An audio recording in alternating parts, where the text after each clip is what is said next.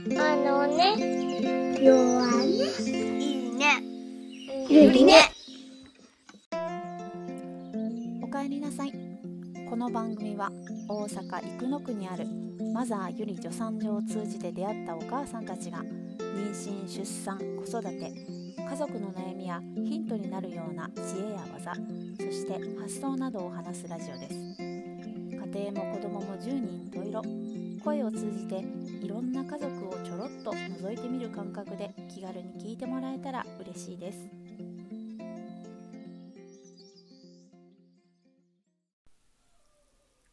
えー皆さんはじめまして。私は大阪府在住。えー6歳ともうすぐ2歳の姉妹の母をしています、えー、雨川めしこと申します、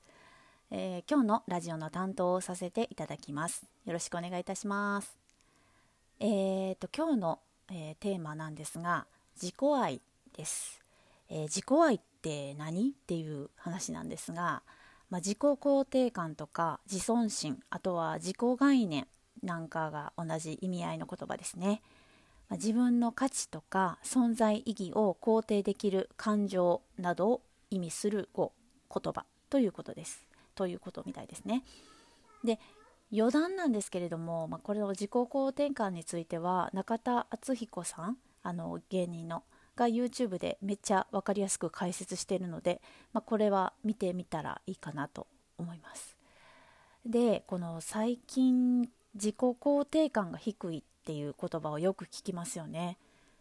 でなんかあのいろんなデータでは日本人の10代から20代の男女が他の諸外国に比べてめっちゃ低いとかっていうデータが出てたりもするんですよね。でまあ、例に漏れず、まあ、私もちょっと自己肯定感低めの人間でした。まあ、要するにこう自分に何をするにもこう自分に自信がないんですよね。で、えーとまあ、ゆりねでも自己肯定感についてなんか何度かあの LINE 上でお話が出たこともあって、まあ、今回はこのテーマで、えーこの自信なし子の私が、えーこのテーマでお話をさせていただきます。えー、とこんな私なんですけれどもこの自己愛について深く考え出したのってもうごくごく最近のことなんですね。でもこの自己愛っていうのは、まあ、生きる上ではもうめちゃくちゃ重要なことなんですけれども、まあ子育てにおいては、まあ、最も優先すべき感情なんじゃないかなってすごく最近思うんですね。でまあ、あの以前のゆりねのラジオでもあのカピオカさんとガチャマツさんが言っていたこととすごく通ずる内容ではあるんですけれども、まあ、自分を愛する自分を大切にするっていうこういう感情っていうのは、まあお母さんが持ってるとこう家族の中でねお母さんという存在の人が持っていると、まあ、一番家庭にいい影響を与えるのではないかなって思います。まあお母さん自身がこうひたひたに満たされていれば、まあ子育ても夫婦関係も仕事も、まあ全部スムーズにいけるんじゃないかなって思うんですね。でまあなぜこう私がこのテーマで今回お話しするのかっていうことを言うと、まあ、その前に軽く私のこう今までの人生の経歴みたいなものをお話しする必要があるので、まあちょっと軽く、えー、と自己紹介させていただきます。まあ、こうあの今からお話しする内容は、まあ、今ではもう全部解決してめっちゃ円満な家族関係なんで、まあ、笑い話っていう前提でお付き合いくださいね。えっと、私はですね美容師の両親のもとで3人目として生まれました、まあ、10個離れた兄と4個離れた姉がいますで、まあ、私の父はですねちょっとなかなかのくせ者だったので、まあ、母はかなり苦労して私たち3人を育ててくれました。まあその間ですね、まあ、いる家庭環境ぐっちゃぐちゃだったので、まあ、兄も姉もこうぐれてヤンキーになりまして、まあ、ほぼこう家庭崩壊の状態だったんですね。私が小学校上がるか上がらないかぐらいの時からですかね。でまあ幼心になんか私はちゃんとしないといけないのかなとかってなんかもうぼんやりと思ってたことを覚えています。でまあいろいろ理由があって、まあ、両親は、まあ、結婚してから20年、まあうん、20周年ぐらいの時に離婚してで、まあ、その後母は再婚しました。で、まあ、心機一転こう母と私と大阪引っ越してきた引っ越してきたんですね。でまあ子供の頃から私はこう母からすごい心配されることが多くてもう何を相談しても心配やからみたいな理由で反対されてばっかりやったんですね。でもそれが私はすっごい嫌でなんで分かってくれへんのよみたいな感じでした。でまあ今から思ったら、まあ、母はきっともうこれ以上家族の心がバラバラになることっていうのをこうすごい恐れていたんだろうなって今では思えますでまあ恨んではないんですけどこのこう心配やからみたいなこの刷り込みに近い母の対応っていうのは、まあ、私のこう自尊心みたいなものを、まあ、小さな箱にこう詰め込んで鍵をかけてしまうようなそういうきっかけだったのかななんて思ったりもします。まあでも自分でもこう気づかないぐらい自然なことだったのでそういう自信心配やからみたいなことがすごい自然なことだったので、まあ、私の心にはこう幼少期のこういう心配だからやめときなさいっていうこういう記憶っていうのがもうずっと引っかかっていて、まあ、大人になってからもたびたび私の行動を制御するような感じでした。でまあ、こうして大人になった私は、まあ、心配だからとかって言われてたので、まあ、危機管理能力みたいなものはめっちゃ高いんですけれどもああしたらこうなるからやめとこうみたいなはすごい高いんですけど、まあ、こう何もこう達成したことのない人生を歩んできたっていうのがあったので、まあ、基本的に自信がなくて、まあ、自分の考えにもブレがあってでこういつも他人の意見に流されていました。えー、うん、そういつも誰かの陰に隠れたりとかあとはこう強い意見の持っている人に頼ってしまったり、まあ、沖田さんだったりですね沖田さんとかすごいねこう強い意見強い意見というかしっかり芯の持った意見思っているのでこういうこう強い方しっかりしている方の意見にのよくこう頼ってしまったりしてたんですよね。でこれってこう自分が考えなくていいから、まあ、楽なんですよね。でもこれってすごい危険なことで、うんまあ、こういう意志の強い人とか強い意見を持っている人に頼ってしまうっていうことが危険ということすらもわからない状態やったんですよね。でこう意志の強い人のこうおこうなんていうかなおこぼれみたいなものをもらって、まあ、自分も輝いてるんじゃないかみたいな勘違いしたりして生きてきたことがありました。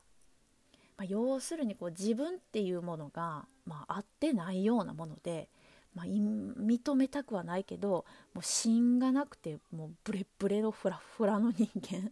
やったんですよね。うん、で、まあ、このこういうまあ私の過去があったんですけれども、まあ、先日ですねちょっと荻田先生のご好意でちょっととある講義に参加させていただいてで、まあ、この講義っていうのは、まあこうんあのかなり長時間の、まあ、いろんなお話をしていただける中で、まあ、こういう自己愛とか自己肯定感っていうあのジャンルについても講義のお話を聞きました。でもこれはまあ決してスピリチュアル系とかじゃなくて、まあ、精神科医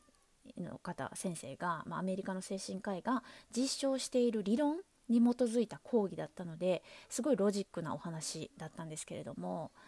でそこでですねもうもういろんなお話を聞く中でもう私にとってはすっごい衝撃の事実をまあ、あの3つ教えていただきました。私にとっての衝撃なので他の方にはあんまり響いてないかもしれないですけれども、ま、私にとって衝撃でした。でまあ、1つ目っていうのは、えー、1つ目は自己概念それは思い込みです。えー、ですよね思い込みなみたいな。でまあ、2つ目は全て完了しています。は？ですよね 何それ？みたいな。で3つ目これは自分のえー、脳の外側にあることは何一つコントロールできません。あへえみたいな その3つでした。でまあ1つ目この自己概念それは思い込みです。これねこの、まあ、その通りなんですけど、まあ、自分のことを小さく評価するのも大きく評価するのも思い込みっていうことで、まあ、つまりこう自己概念っていうのは自分でコントロールできるんですよっていうことだったんですね。でも自分のことをこう価値ある人間ですとかもう最高に可愛いとかもう自分大好きとかってこう無条件にこう自分を愛せるっていうのはもう他の誰でもなくもう自分だけなんですよね。うんこれはちょっとえーっていう感じでしたそうやったんやみたいなでもこれってこう子育てにもすごい通じると感じていてで子供のことをこう無条件に「もう大好き」とか「もう最高愛してる」とかって言えるのってもうそれってもう親なんですよね親でだと思うんですよね。でこうだってもう自分自身最高って思い込んでしかもこの最高の自分から生まれた我が子なんてもう最高すぎるやんみたいな風に思い込めたらもうその子供ってもう存在自体がもうパーフェクトやからめちゃくちゃ幸せですよね。ねこうそだからそれこそこう自分を愛せる自己愛につながると思うんです。まあ、この思い込みっていうものをいい方向に使うってとっても重要なことだなっていうのを、えー、教えていただきました、えー、次は2つ目。これは、まあ、自分を許して他人を許す。過去はすでに完了しています。で過去に焦点を合わせ合わすのではなくて今を生きましょうっていう考え方です、まあ、過去にとらわれて苦しんでるのはあの過去にとらわれることを自分が選択していますよって言われたんですよね。でそれですごいドキッとしました私は。もう幼い頃にこう母に言われたこととかこれずっととらわれているって思い込んでたんですね。私こうお母さんにこうやって言われたから私はこういうことができなかったんやみたいな感じでとらわれてるってこれ多分自分で選択して思い込んでたんですよね。でもそれが違ったんです。まあ今考えたらもう母は多分その当時の一番いい選択を私たち選択をしてこう私たち兄弟を育ててくれていたはずやし、まあ、そうするしかなかったっていう状況だったのかなって今ではこう過去を受け入れて、まあ、母も過去のこともこう全部許せるようになれたんですね。でまあ、子育てをしていても後悔していることとか、まあ、兄弟育児をしていたら上の子と下の子の育て方の違いとかって迷ったりしますよね。でももうあの過去っていうのはもう全て完了してるんです。もう終わりよければ全てよしみたいなもう完了なんですよね。で過去の自分っていうのを許してあげましょうっていうふうに教えていただいたんです。だから私はもう今目の前にいる娘2人っていうのもギュッってこう抱きしめるっていうことがもうそれだけが大事なんやなっていうふうにえこの講義の後思いました。で3つ目なんですけれども、ま、これはもう読んで字のごとく、まあ、読んでないけど読んで字のごとくこう脳の外側にあること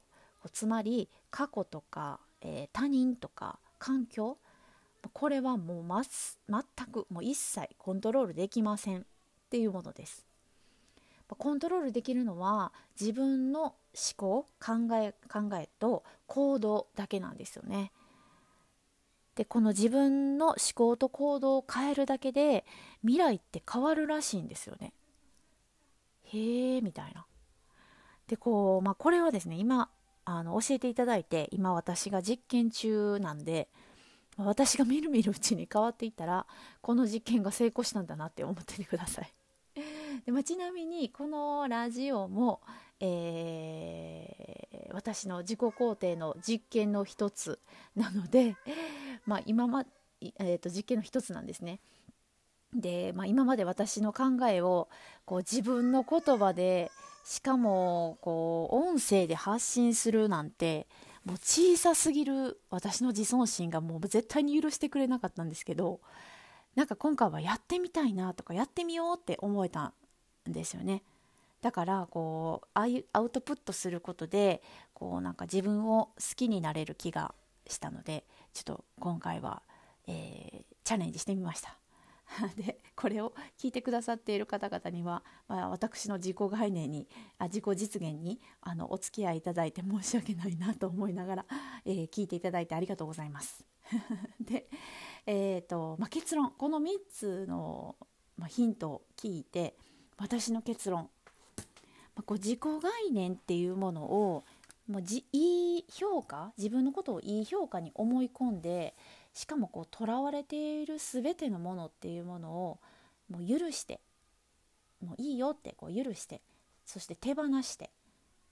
もう囚われるのではなくもう持っていくのではなく手放してでも自分以外はコントロール不可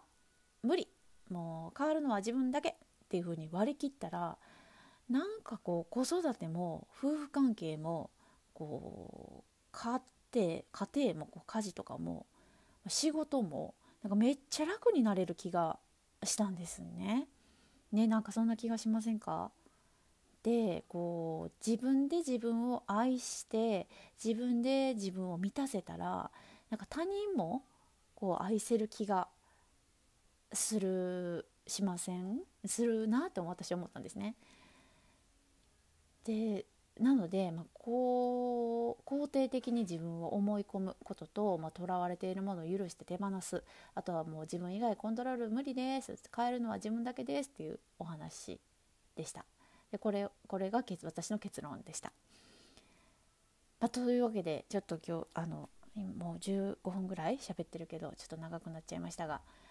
えー、なんか結論になったのかなってないか分かりませんが。まあ、というというわけでですね今日は、えー、自己愛についてお話しさせていただきました、えー、最後まで聞いてくださってありがとうございました、えー、めっちゃ楽しかったので また次回もこの手の話をさせていただこうかな。ねあのします。多分。というわけでえもしこうゆりねで私にお会いすることがありましたら是非お話ししましょう。いつでも話しかけてください、えー、雨川メシコでした。ありがとうございました。また来週。さよなら。